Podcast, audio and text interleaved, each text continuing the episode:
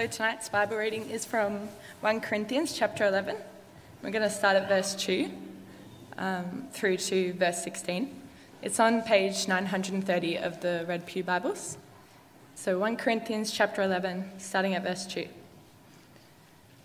I praise you for remembering me in everything and for holding to the traditions just as I pass them on to you.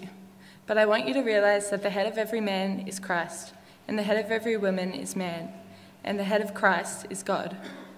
Every man who prays or prophesies with his head covered dishonors his head, but every woman who prays or prophesies with her head uncovered dishonors her head. It is the same as having her head shaved.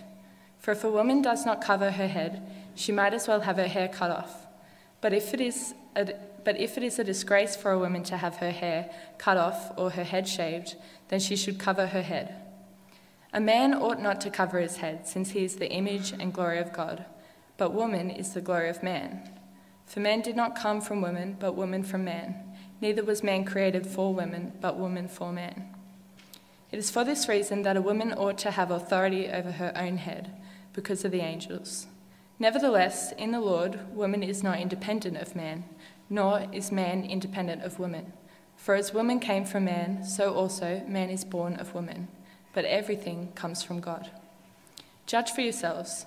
Is it proper for a woman to pray to God with her head uncovered? Does not the very nature of things teach you that if a man has long hair, it is a disgrace to him, but that if a woman has long hair, it is her glory? For long hair is given to her as a covering if anyone wants to be contentious about this, we have no other practice, nor do the churches of God. I was hoping to preach next week and let Matt preach this one. And uh, I, I, see uh, it's very uh, appreciative of uh, Deb up here with her hair up appropriately, so it was not seductive.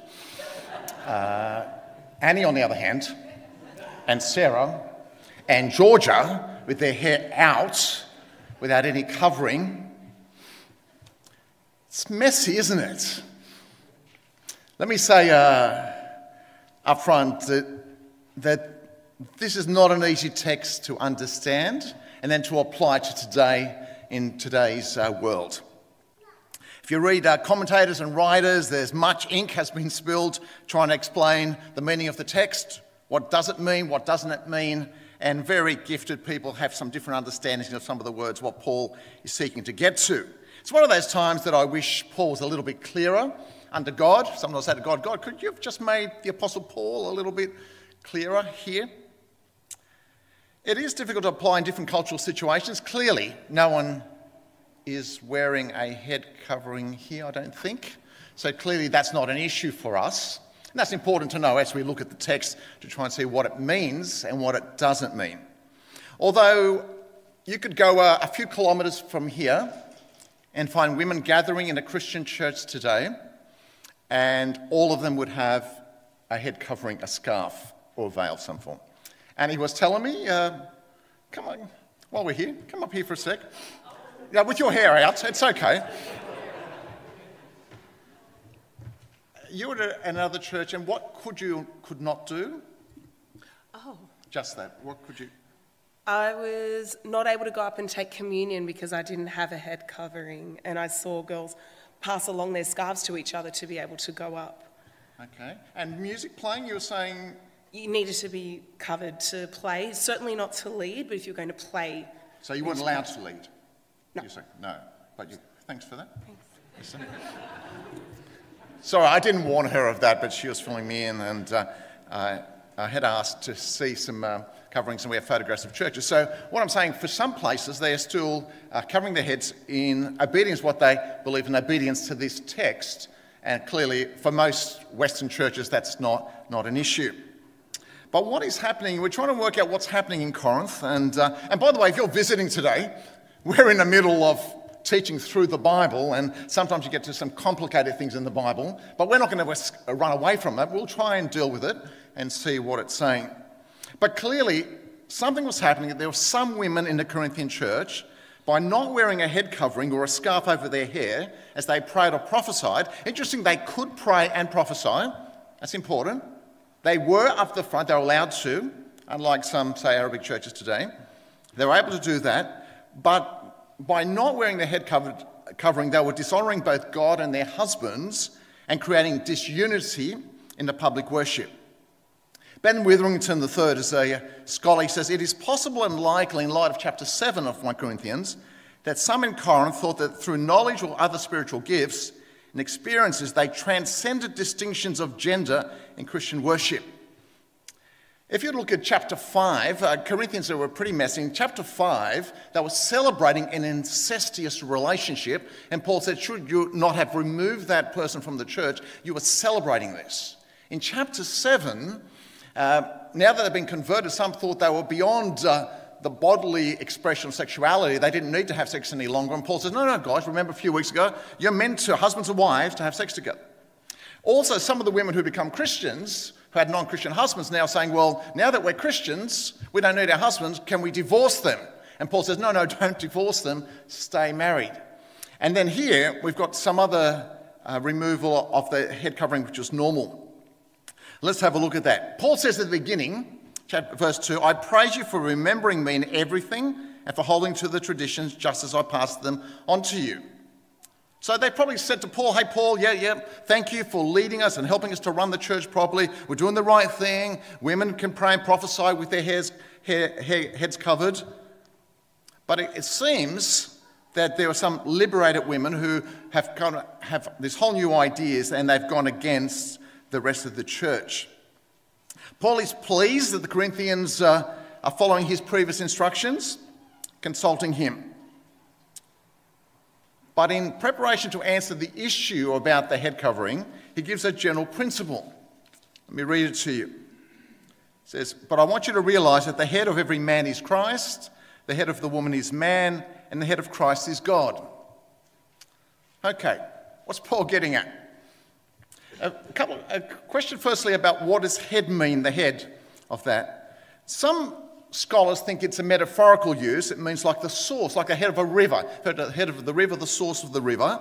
So they'd like to translate this verse the source of every man is Christ, the source of the woman is man, the source of Christ is God. Because that eliminates any whole idea of leadership structure or headship submission principles in the family, so they throw the word source in. But let me suggest to you that that has difficulties. To be consistent, we end up with a Christ who was created, then, eternally begotten of the Father. The source of Christ is God. We've got. Uh, every man made from Christ in the same way that woman was made from man. Because he's going to pick up Genesis 2, where the woman is taken from man's side. Many scholars think that's the best way to understand it. But the truth is that head, or kephali, which is the Greek word, often speaks of authority and leadership. Humble leadership, sacrificial leadership, we see that in uh, Ephesians 4:15. Christ is the head of the church. He's not simply the source of the church. He is the leader of the church. He is head over the church. It includes authority and leadership. It says the husband is the head of the wife as Christ is the head of the church, and wives are called to submit to their husbands. Pastor Dave was speaking this morning from Titus. It says women should be subject to their husbands, submissive to their husbands. So that principle is right throughout. Now, we might try and get away from it and see what it means and how you understand it, but it's everywhere in your New Testament. But we're talking about sacrificial leadership and servanthood. Not control, not ordering people around, but loving others.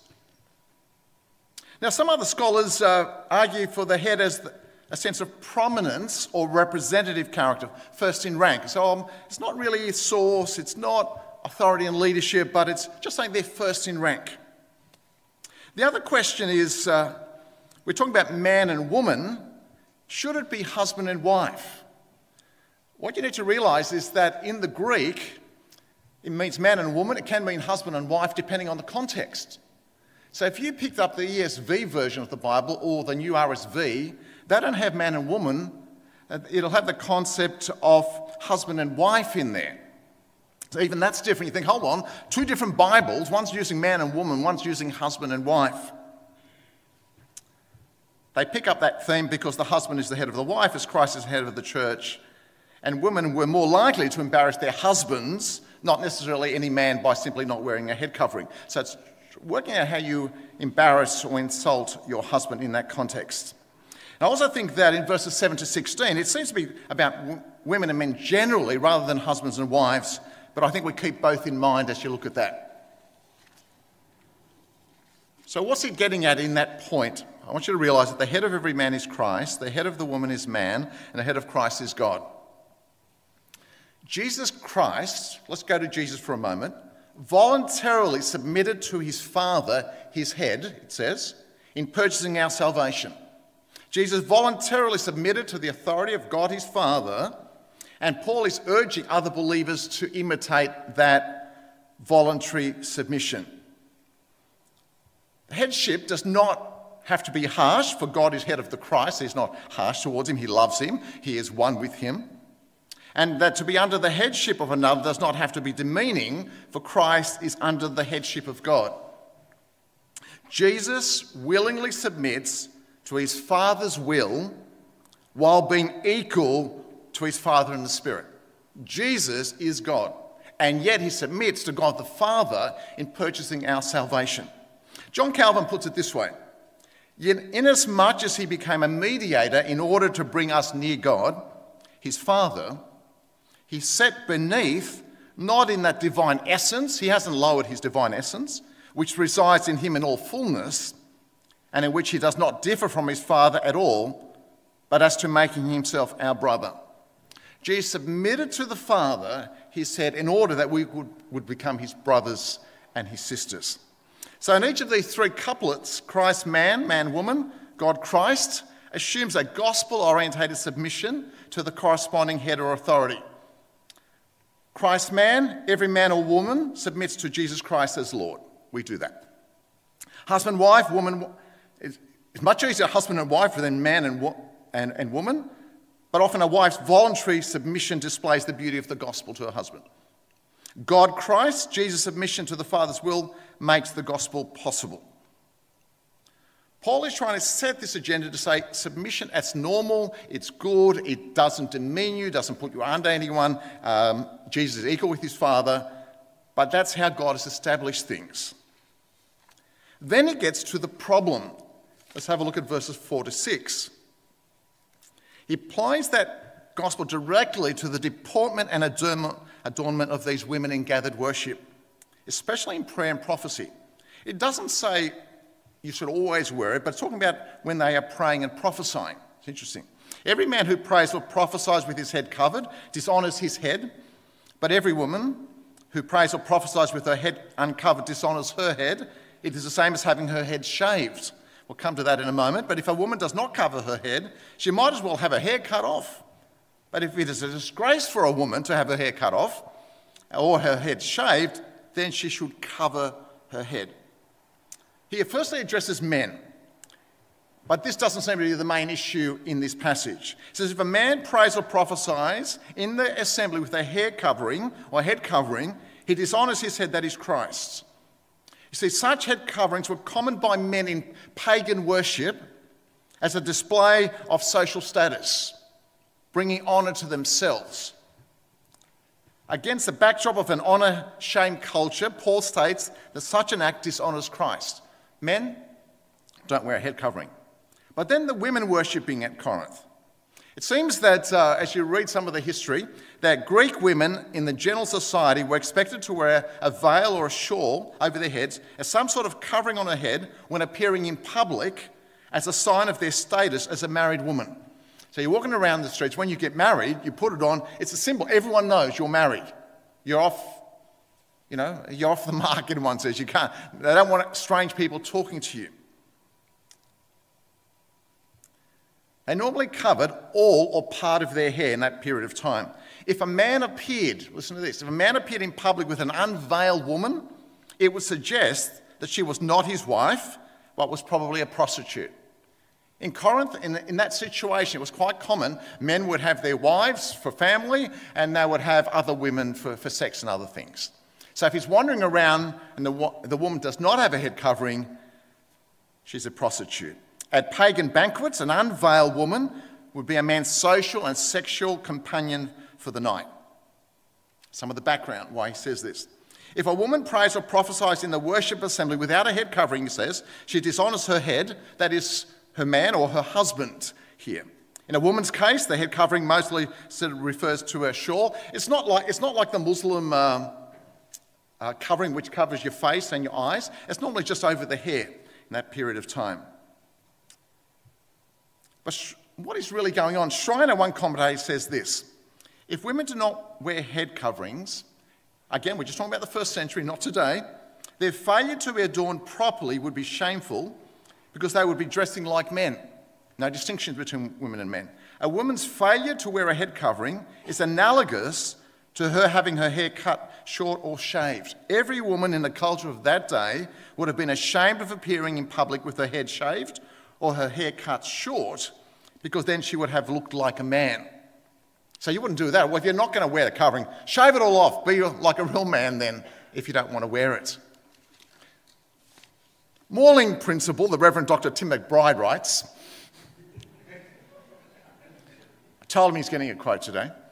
The precise significance of a shaven head is debated. Is it a disgrace? Is it a sign of prostitution? Lesbianism is a sign of mourning, but abnormality and probably masculinity seem to be involved. The women seem to be overthrowing any convention and claiming a freedom which denies feminine identity. Uh, Champer and Rosner, also writing in this area, they say, a move toward the abandonment of the female head covering would have struck many at that time as a move toward a more licentious, a more sexually provocative way of appearing in public, precisely the kind of social influence Paul is anxious to avoid. One writer puts it this way I hope I don't get in trouble for this.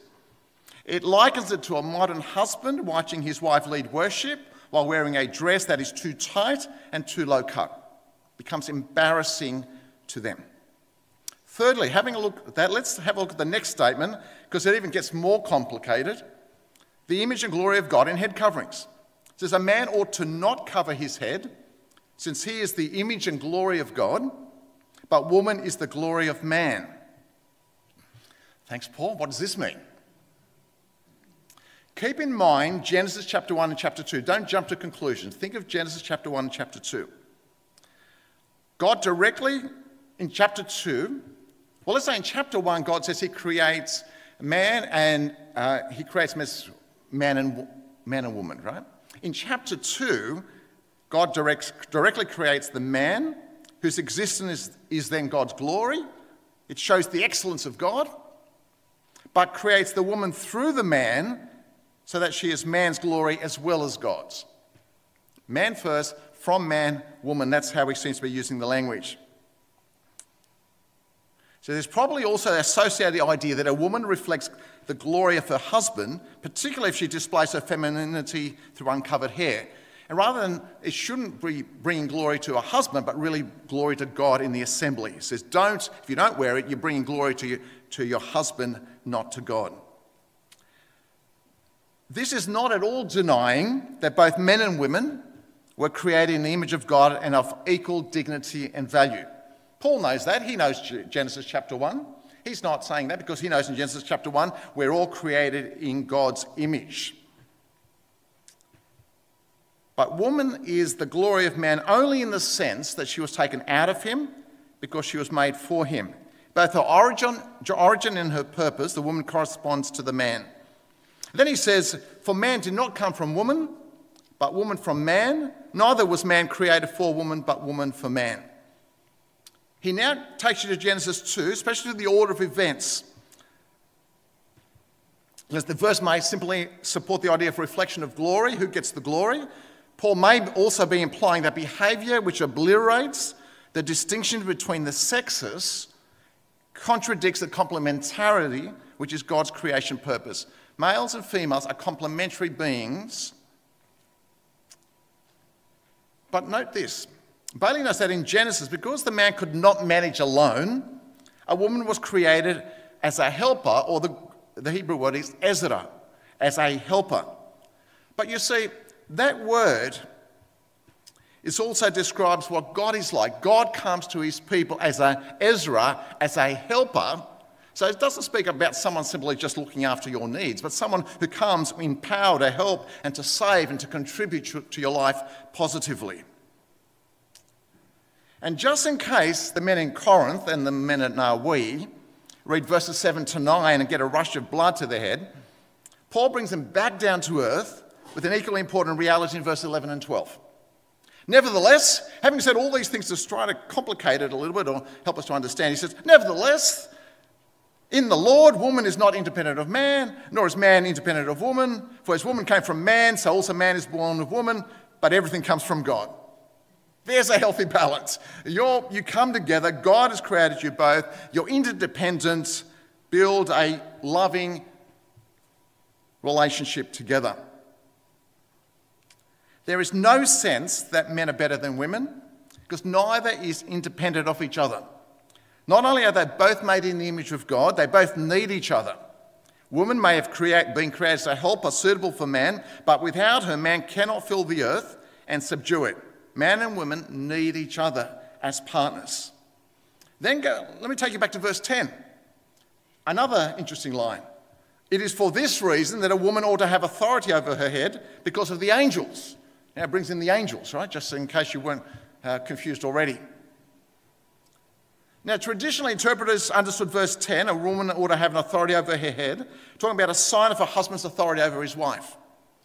But it may mean, and more likely to mean, I think, that the covering is a sign of authority that the wife has, that she's allowed to pray and allowed to prophesy in that gathering. Wear it on your head, and this is because of the angels. What's this angels bit?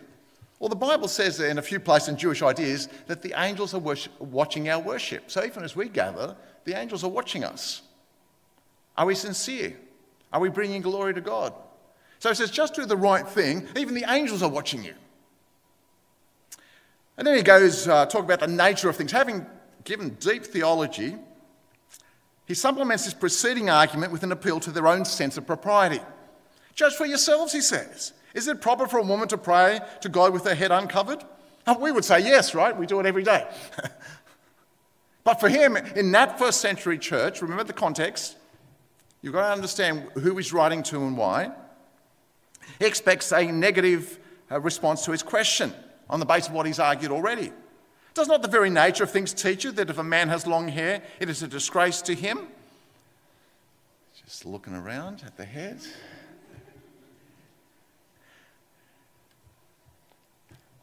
In the past, in that period of time, obviously having long hair, they saw it as unnatural. And, um, but if a woman has long hair, it is her glory. For long hair is given to her as a covering. At this point in Paul's argument, think, hold on, the hair is the covering, so she doesn't need another covering.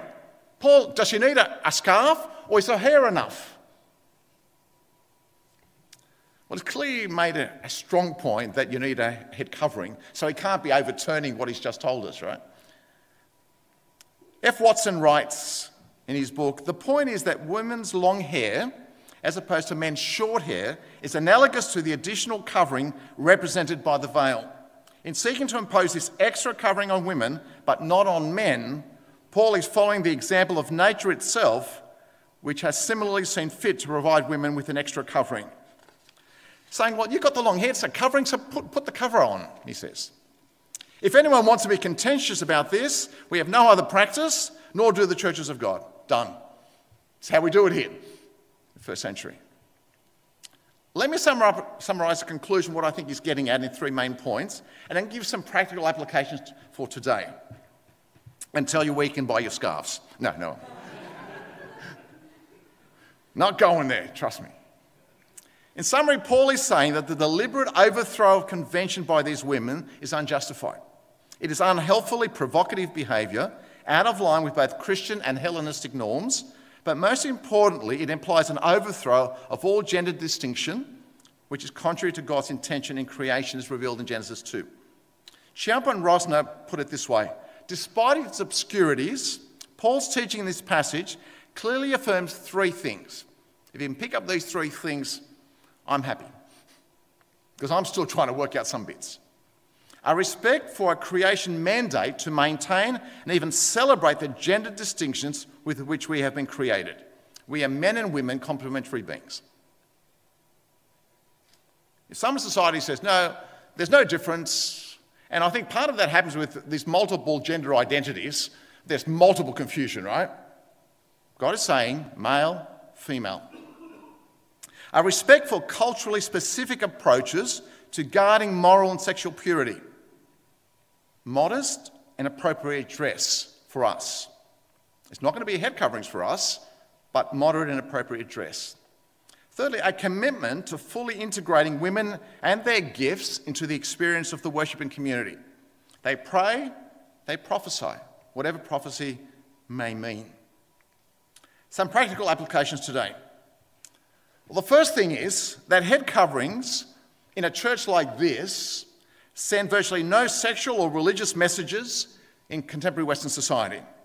A wife or a woman can honour her husband her head and pray and prophesy in the assembly without needing to wear a head covering. In that first century in Corinth, it was a cultural matter. For us today, no one gets offended, no one gets upset when you don't wear it. But the tradition of wearing hats in church, you have an example of head covering there, has its tradition in this text. We can uphold the principle without the symbol. You go back 30, 40 years, women would come to church in hats. Why? Because of these texts symbolic of submission. Someone would say, if we don't follow, put on the headscarf, why do we listen to any of it? Right? Because the principle is still true, even though the expression of it is no longer culturally appropriate. Let me give you another example and see where this ends up. The Bible says that when we gather, we should greet one another with a holy kiss because it indicates brother sisterly relationships. But we don't. So if you would like to start now kissing one another, uh, are you okay with that? Sort of. No, you're not so much interested. Brotherly, sisterly, one on either side of the cheeks. Are we going there? No.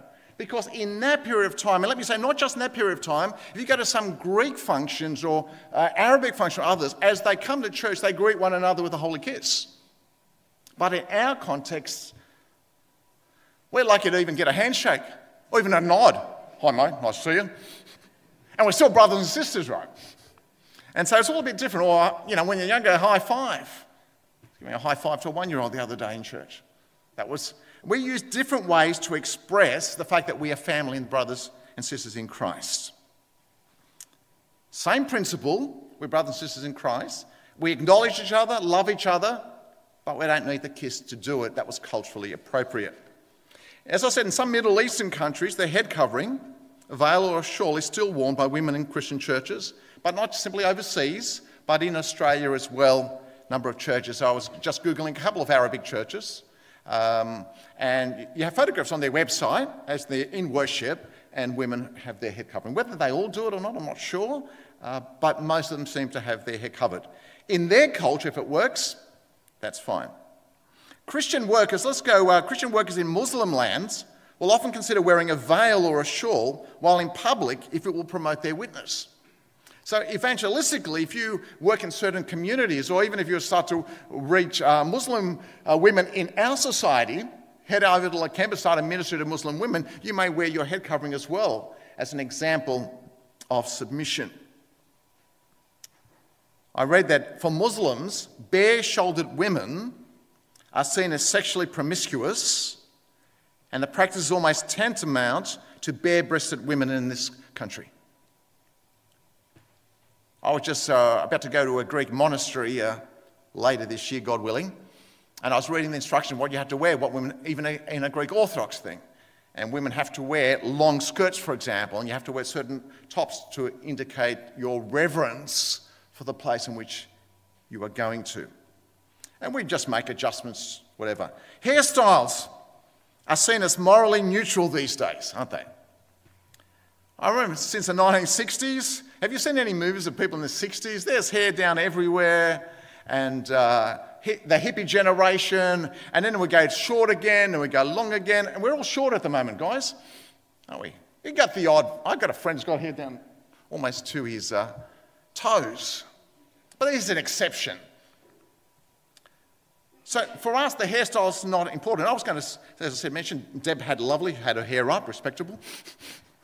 In that, she would have passed okay, probably in that first century, throw a scarf on top.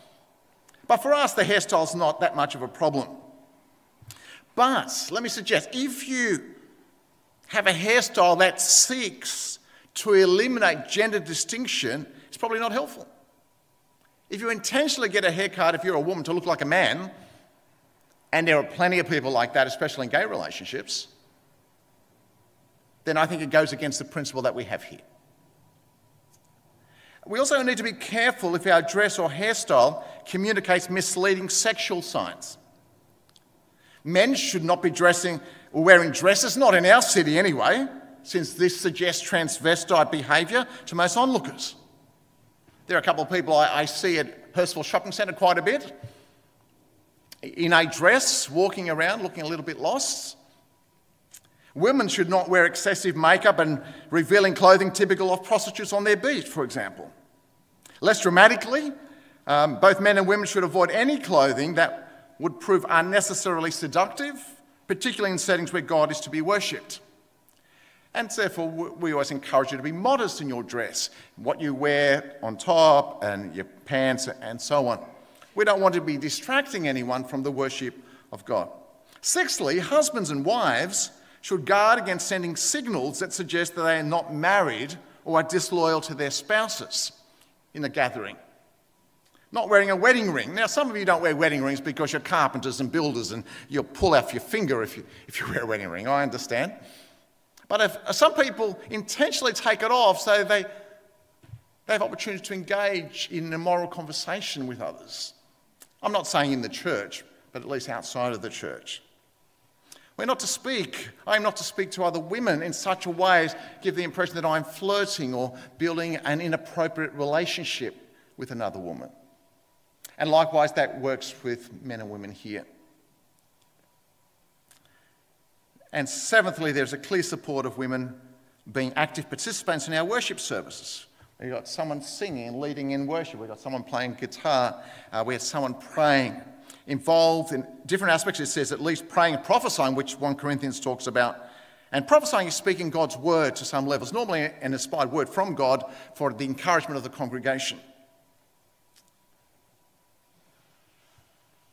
Seven principles that we might be able to apply this somewhat difficult text to us today.